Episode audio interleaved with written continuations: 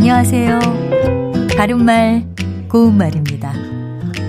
빚보증을 잘못 써서 집안이 몰락하게 되는 경우를 볼 수 있습니다. 이처럼 뭔가 하던 일이 잘못돼서 완전히 못하게 됐을 때 절단 났다라고 표현을 하는 것을 들어보셨을 텐데요.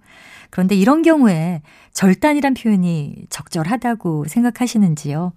절단은 자르거나 베어서 끊음 또는 관계 따위를 끊음이라는 뜻인데요. 뭔가를 끊는다는 뜻이 있습니다. 앞서 말씀드린 내용에서는 절단이란 말보다는 결단이 더 적절합니다. 두 번째 음절의 초성을 발음나는 것과 같이 쌍디귿으로 표기하는 결단은 어떤 일이나 물건 따위가 아주 망가져서 도무지 손을 쓸 수 없게 된 상태라는 뜻도 있고요.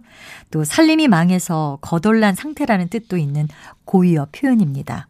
이를 결단 나다라는 동사로도 쓸 수 있는데요. 아이가 장난감을 집어 던져 결단 났다. 또는 사업 실패로 집안이 완전히 결단 났어. 이렇게 말할 수 있습니다. 반면에 발음은 결단으로 나지만 둘째 음절의 추성을 디귿으로 쓰는 한자 표현들이 있습니다. 결정할 결, 끊을 단자를 쓰는 명사 결단은 결정적인 판단을 하거나 단정을 내림, 또는 그런 판단이나 단정을 뜻하고요.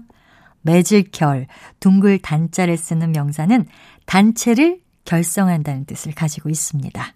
바른말 고운말 아나운서 변희영이었습니다.